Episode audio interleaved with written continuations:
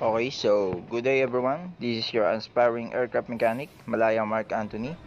I am 20 years old, live in Taytay Rizal, study at DPR PATS Aviation School in Claritier Airport, Lumang Bayan in Bulacan. Okay, so I have a small brother and single parents who can support us still now. And in this question, so why I choose aircraft mechanic as my profession someday or soon? It because this is my passion, like my uncle.